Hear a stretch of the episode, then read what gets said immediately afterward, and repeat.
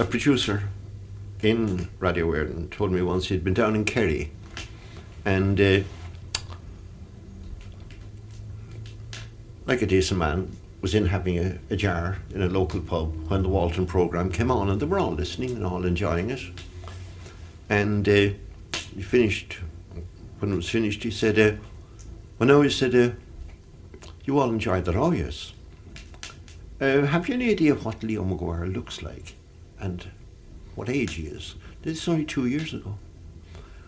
And the general opinion was that I was about 6'2" or 6'3", and in my early 30s. God bless them, if they only knew. My reactions to my own voice are that I sound rather stuffy and rather pompous. If it was somebody else I was listening to, I say, well, that fellow was full of himself. And in actual fact, I'm not really. There you are. It takes all kinds. But I'll tell you one funny incident. I haven't seen this man around for a long time now, but one very hot Saturday afternoon, it was really hot, and I threw off my jacket up in a room they called the study, the most untidy room in the world.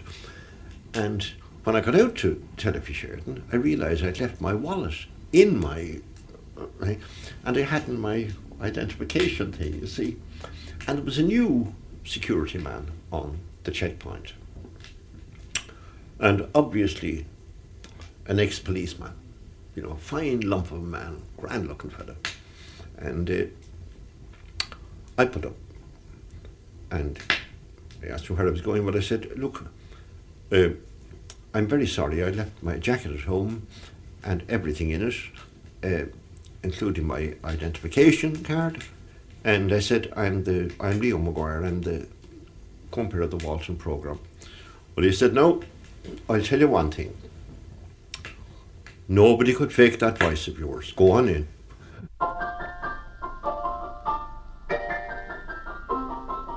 I've been north and I've been south and I've been east and west. I've been just a rolling stone. Yet there's one place on this earth I've always liked the best. Just a little town I call my own. I wrote that again with the gun to my head. It was the very first hostel. That's a long time ago now. And Noel was asked by Radio Éireann to record a programme, and of course they wanted new material. And Noel came to Martin Walton, and Martin Walton came to me and said, would you write a few things for Noel? And I don't know what put it into my head, except that both Noel and I were born on the fringes of the Liberties, you know. And I was very honest about the whole thing. I mean, I meant every word I wrote. That when I was in my early 20s, Grafton Street was Wonderland. I mean, it really was. You know, it was somewhere that when you got a glow, when you went there and went into Bewley's or Roberts and had a cup of coffee and met your friends, you know. And I meant every word I wrote.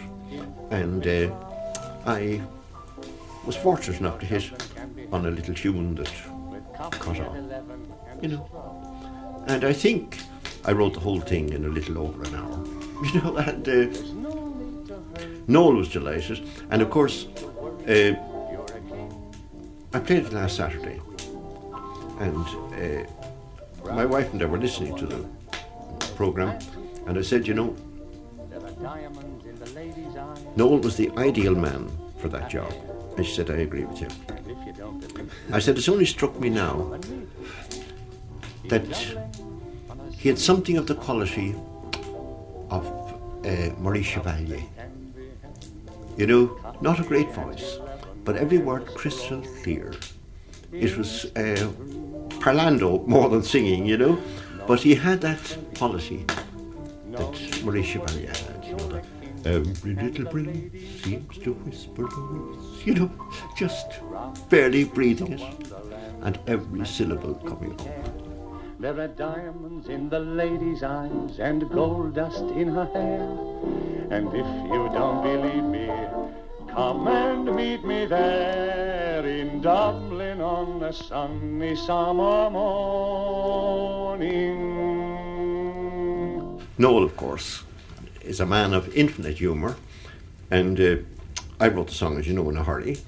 And Walton's then had a place in Camden Street. I met Noel and I played it over and sang it for him, and he said, lovely song, beautiful. Now, I'll ask you one little thing. I said, what's that, Noel? Put it in a drunken man's key. Noel is irrepressible. He did a beautiful job of it. For Dublin can be heaven with coffee at 11 and a stroll in Stephen's Green. No need to hurry, no need to worry, you're a king and the lady's a queen. Grafton Street's a wonderland, there's magic in the air. There are diamonds in the lady's eyes and gold dust in her hair. And if you don't believe me, come and meet me there in Dublin on a sunny summer morning. I loved it as a tune, and the words are dear to me, but he wrote some very clever stuff too, apart from the Dublin Saunter, because he wrote, he is a great poet. I said was great poet. The man is still alive and kicking, but wrote a beautiful little thing called Pretty Polly, and it was a story of an old jarvie with a horse. The old mare is getting bet, you know. The horse is getting bet, and we used to have the old hackney car going to the races and to an odd funeral. But it was the story between the old man that owned the mare and the association between the two of us. The man who used to go up to feed her at night time, and then I'd have a chat with her. Poor old Polly, you know, we'll fix you for the night. You're as shaky as your master, God, we're both the holy fright. Let me bed you down the lanna, and I'll leave you to your rest. For God spare you to me, Polly. Sure, I always loved you best. I nearly made a hames of that, you know. But there, that goes that way. And it was all through, little sentiment between this old man and things. But Leo was very good at that sort of stuff. He wrote another thing. I don't know whether he wrote especially for me or not, but while he was at it and wrote the Saunter and Polly, he also wrote The Man Me Mother Married. That was another thing. And he put a bit of background music to it. And they made a record of it, you know. He's very, very clever. He's a very, very good musician. As a matter of fact, he's bloody brilliant. Oh, you're brilliant, man. Oh, has written all sorts of things. And as good at the Gaelic as the best of them. When it came to Gaelic, he wasn't behind the door. Of course, he was a brilliant man. He was a civil servant, and way up in the sodality at that. You know, he was must have been a right one. But he was a musician in his heart, and I think he had more music than 2 and 2 is 4 and all that caper. But I love him. That's to put it bluntly. I love him. Still do. Well, I was born in the Liberties in a very warm community in Watling Street. That's just on the edge of the Liberties, which was then a thriving but rather failing community. It was based, their prosperity was based very largely on the leather trade, which had come down, of course, in the Vikings in that neighbourhood. And the Germans had brought in quicker methods of tanning. The leather wasn't as good, but it was cheaper. And that's trade all over the world. And the trade gradually declined, but there was still a prosperous angle to it. There were two breweries, one at the top of the street, the Anchor Brewery, and of course Guinness's. Very large brewery, a distillery, Rose Distillery, and there was always plenty of employment. As I say, it was a warm community. The house I was born in has disappeared, gone. But I am Dublin, of the Dubliners, you know, and I love Dublin. And of course, nobody had very much money, but we were very happy. And then, when I was possibly coming to 10 years of age, I was transferred from a very nice kindergarten school, which cost nothing, it was a national school, to the Irish Christian Brothers in James Street. And God knows they hadn't much money to spare. But they always employed the best obtainable choral teacher. I mean, we had several, you know, over the years, all first-class men who gave us a real feeling for singing. I'm afraid in an awful lot of schools today you don't get that. Now, where they found the money, I don't know. They'd no government grant. They existed on whatever small sum our parents could pay. And I'm afraid very often they were near starvation. But they did give us that. I can never thank them enough. Then,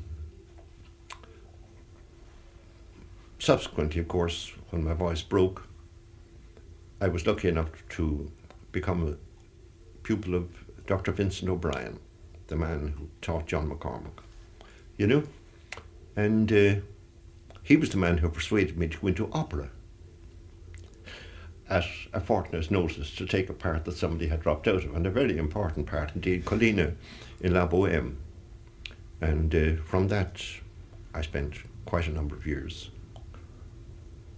singing in opera with the old Dublin Operatic Society, both here and in Cork and all over the place, you know, and thoroughly enjoyed it. He wrote a song for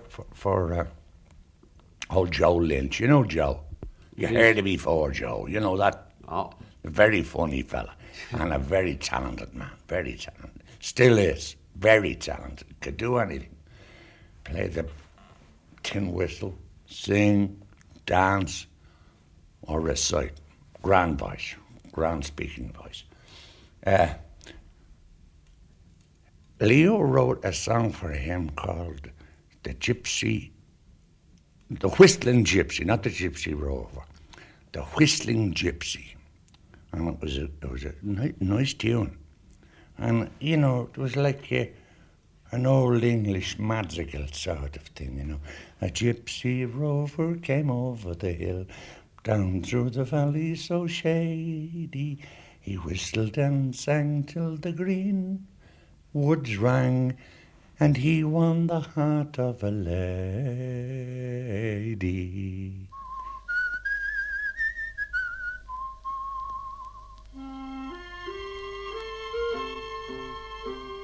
The gypsy rover came over the hill, down through the valley so shady.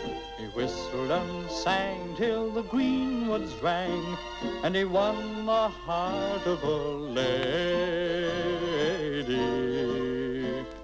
Ah-dee-doo, ah-dee-doo, da-day, ah-dee-doo, ah-dee-day-dee. Kenwoods rang, and he won the heart of a lady.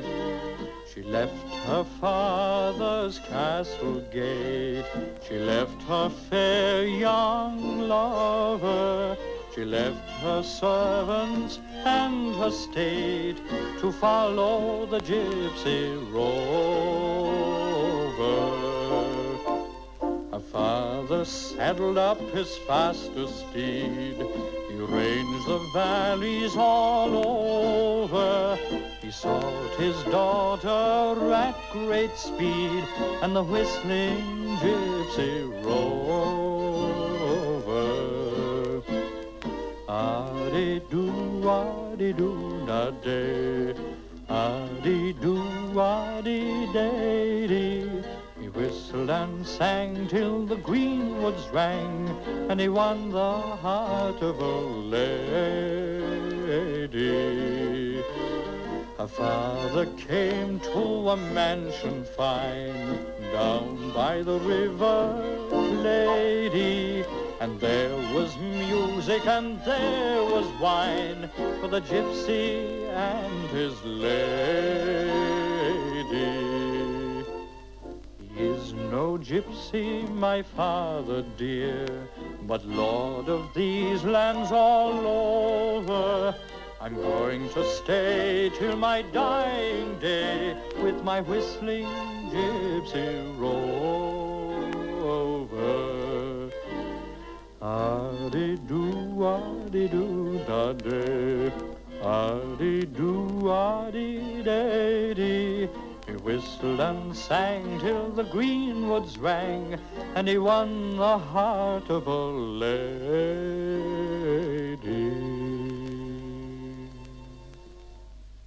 Well, you see, it wasn't my first venture into sponsored radio.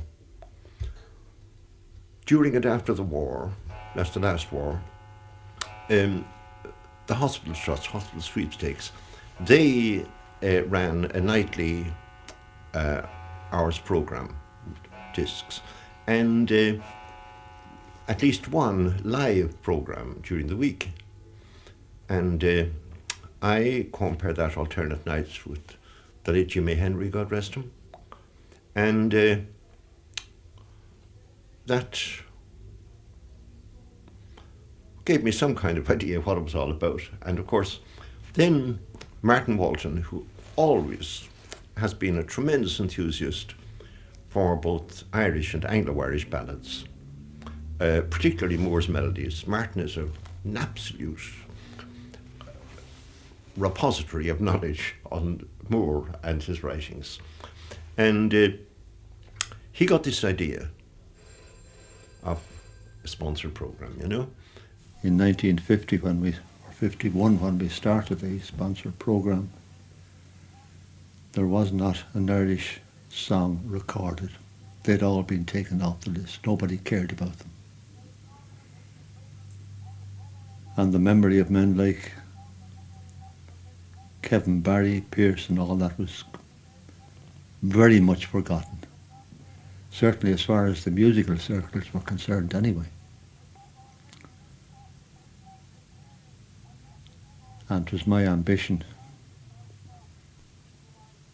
to start a sponsored programme. And of course the finance and all of that was financing of the sponsored programme and everything connected with it was a very difficult position, very difficult task for me, and very dicey. So our ambition was to try to encourage the composition of new songs and the revival of old songs, whether they were in Gaelic or in the English tongue. At the time, this is about 30 years ago, there was a very tense situation in a little town called Baltinglass. The sub-post office was run by two very, very nice, quiet ladies called Cook. And a local publican thought he'd like to have the sub-post office and applied for it. At the time, there was an inter-party government, what we now call coalition, and a very decent man from that part of the world, Jim Everett, a Labour TD, was Minister for Posts and Telegraphs. And Jim gave the go-ahead for this, and obviously neither he nor anybody else knew that these two quiet ladies carried quite a lot of clout. They had been undercover agents for Michael Collins. Nobody knew that. In any case, this really led to a heave-up. And one night Martin Walton said to me, "Look, son, this is a great bit of fun that's going on in Baltinglass. Go home and write a song about it," which I did. And I wrote the song that night and early the next morning. It was printed that day. The printing finished about 2 o'clock in the morning, and it was distributed in Dáil, Éireann early the next morning. Now, I recorded the thing, and it was all a joke, you know. Peace to your spirit, Jim Everett. It was a joke and nothing else. But in any case, I treated it very flippantly. The thing poor Jim resented. Oh, by the way, I forgot to say, I wrote it under a pen name. I didn't want Leo Maguire being pilloried or put in the joy. I wrote it under the name Sylvester Gaffney, the name of a long-dead ancestor. And this was broadcast.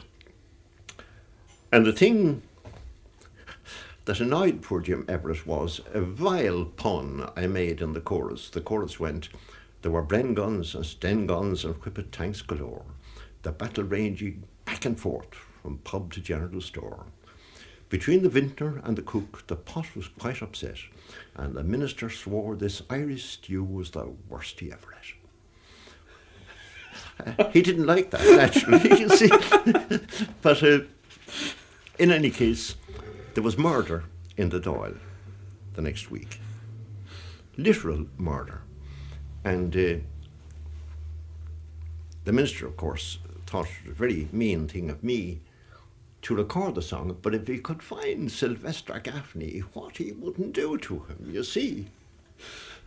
There was a journal in England then, which rather revelled in stories like this, called John Bull.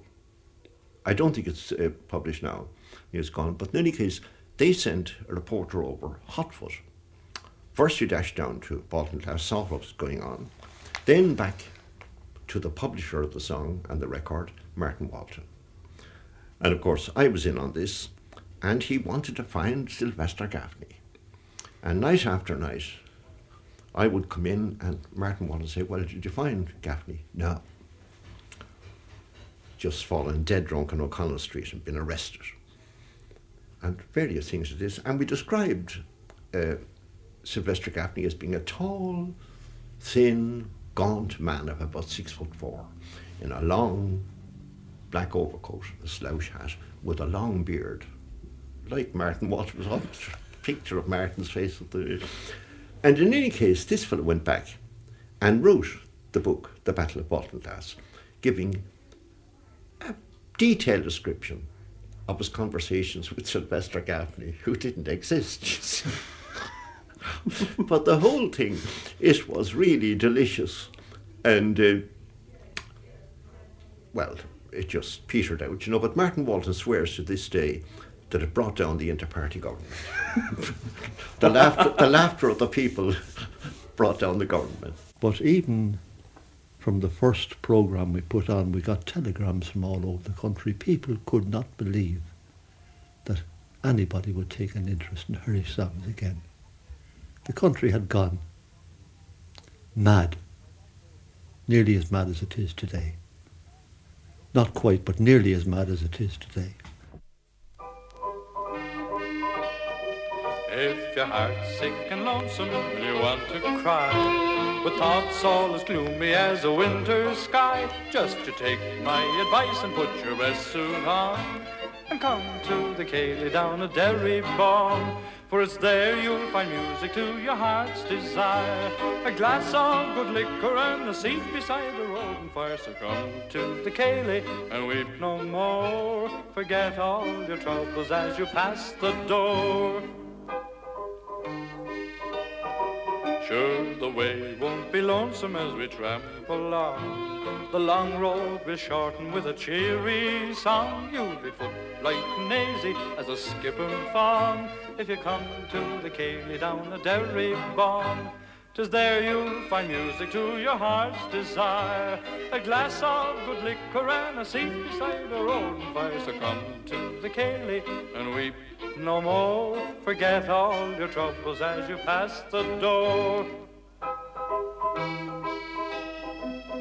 There'll be colleagues to greet you with a smiling face, to dance you till morning with a modest grace. There'll be cake, meal, a fighter and a crushkin long, if you come to the Céilí down the Derrybawn. For it's there you'll find music to your heart's desire, a glass of good liquor and a seat beside the road and fire. So come to the Céilí and weep no more, forget all your troubles as you pass the door. I suppose there's something basic there. Should I use the word atavistic? People remembering something they heard grandfather and grandmother singing when they're very small, and it brings them back. They like to hear it again.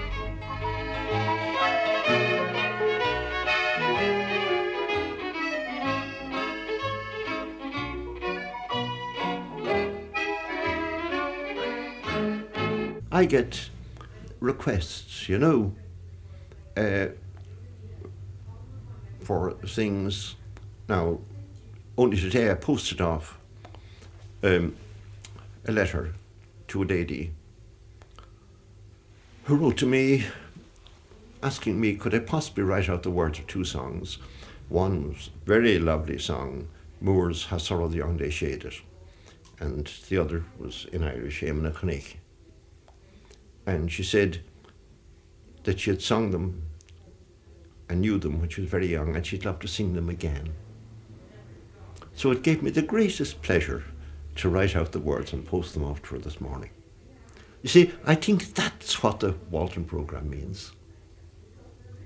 You know, it's a link with the past. The point is, I don't go along with what I'm hearing as a modern presentation of traditional music. They distort rhythms.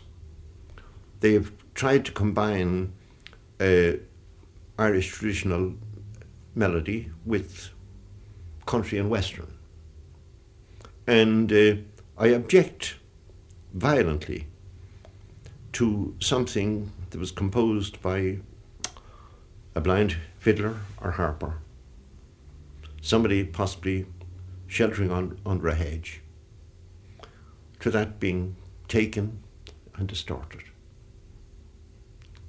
If they want to distort something, let them write a tune of their own first and then distort that. But don't take a song, say, the Coolin, for instance, and pull it around and throw in a 4-4 bar in the middle of a 3-4 movement, as they do. They just prolong notes and destroy what they don't understand.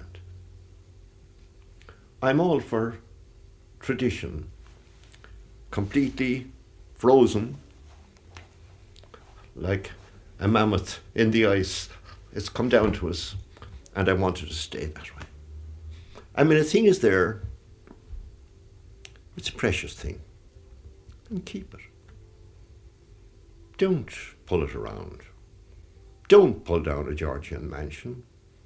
Don't finish wrecking a Norman castle. I mean, leave them. They're part of our heritage. That's the way I feel about it. Possibly I'm crackers, but There you are. Unfortunately, for a while, when we started, nobody gave two hoots about traditional music. It was corny, it was antiquated, it was something to throw to a dog. But then,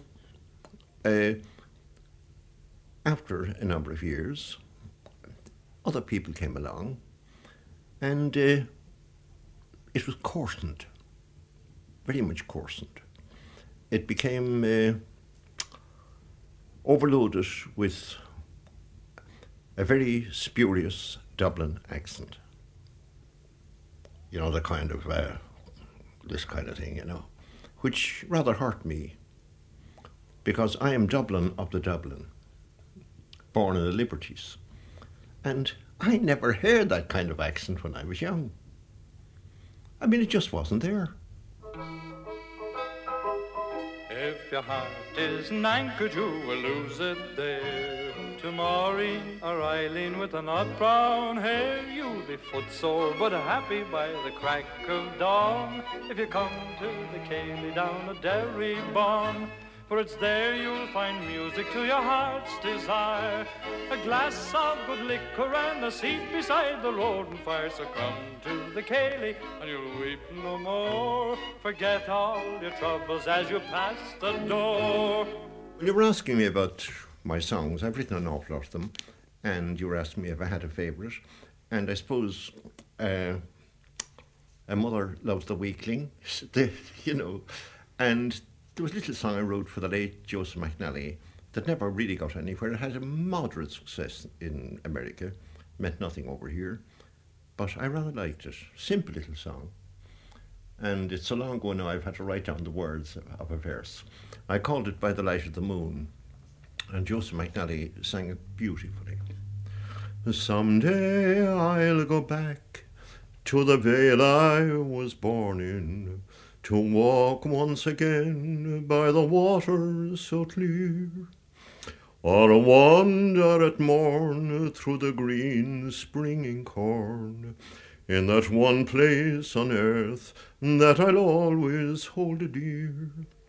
Each streamlet and hill holds a charm for me still, 'tis sighing I'll be night and noon, until I go back to the Vale of Avoca, to walk once again by the light of the moon. Now, I'm a very old man with a very heavy cold, so that's the best I can do. But I always liked that little song, but as I say, it never got anywhere. And there were some songs that I thought were awful, and they got by. But there you are. You're never the best judge of your own work. Oh yes, if you feel like singing, do sing an Irish song. But there's quite an interesting story. The late John McCann, God rest him, the playwright, who was a great friend of mine, met me one morning, bubbling with excitement. He said, Leo, I have a terrific story to tell you. I came home the other day and I said to the wife, I met Martin Walton this morning, had a great old chat, and John's young son, I think it was Donald, who was the actor, Donald McCann, I believe it was Donald, said, Dad, you couldn't have been talking to Martin Walton. I said, why couldn't I? Martin Walton is dead. He said, he is not dead. I was talking to him this morning. But he says, Leo Maguire says every Saturday, and Walton's last words were, if you feel like singing, do sing an Irish song. Oh, I'm going to miss it very, very badly. But I have a vague hope that maybe the Office of Public Works might take me over as a national monument and preserve me with a stipend, of course. So, you know, a few bob. But kind of a vague hope. But I've enjoyed it all. And times change, and we must change with them. I'd like to thank all the many, many friends I made, not alone in Ireland, but in Great Britain, and even as far down as the Scilly Islands. I was always very pleased indeed to play the requests, and I was quite intrigued by the choices they made. They loved the old songs.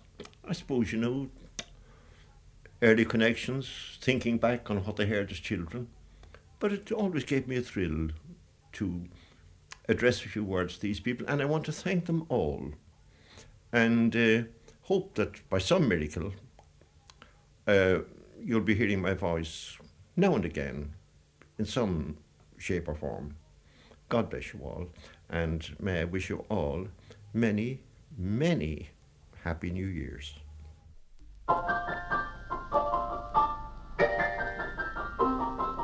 I've been north and I've been south and I've been east and west. I've been just a rolling stone. Yet there's one place on this earth I've always liked the best.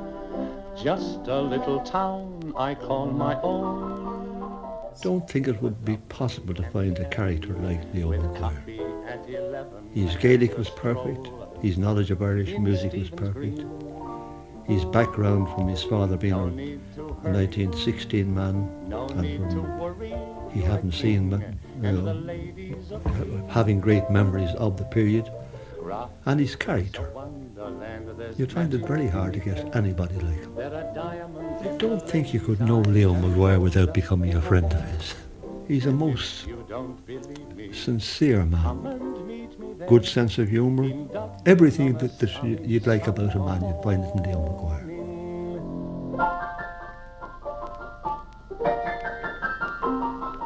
I've been here and I've been there, I've sought the rainbow's end, but no crock of gold I found.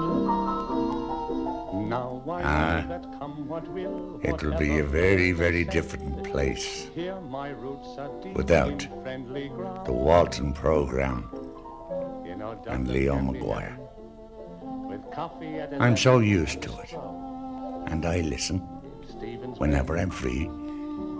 I listen to the Walton programme. And to me, it'll be the end of an era. And I'm sorry that we will miss them on a Saturday. Because, son, it won't be the same without Leo and the Walton programme. In Dublin on a sunny summer morning.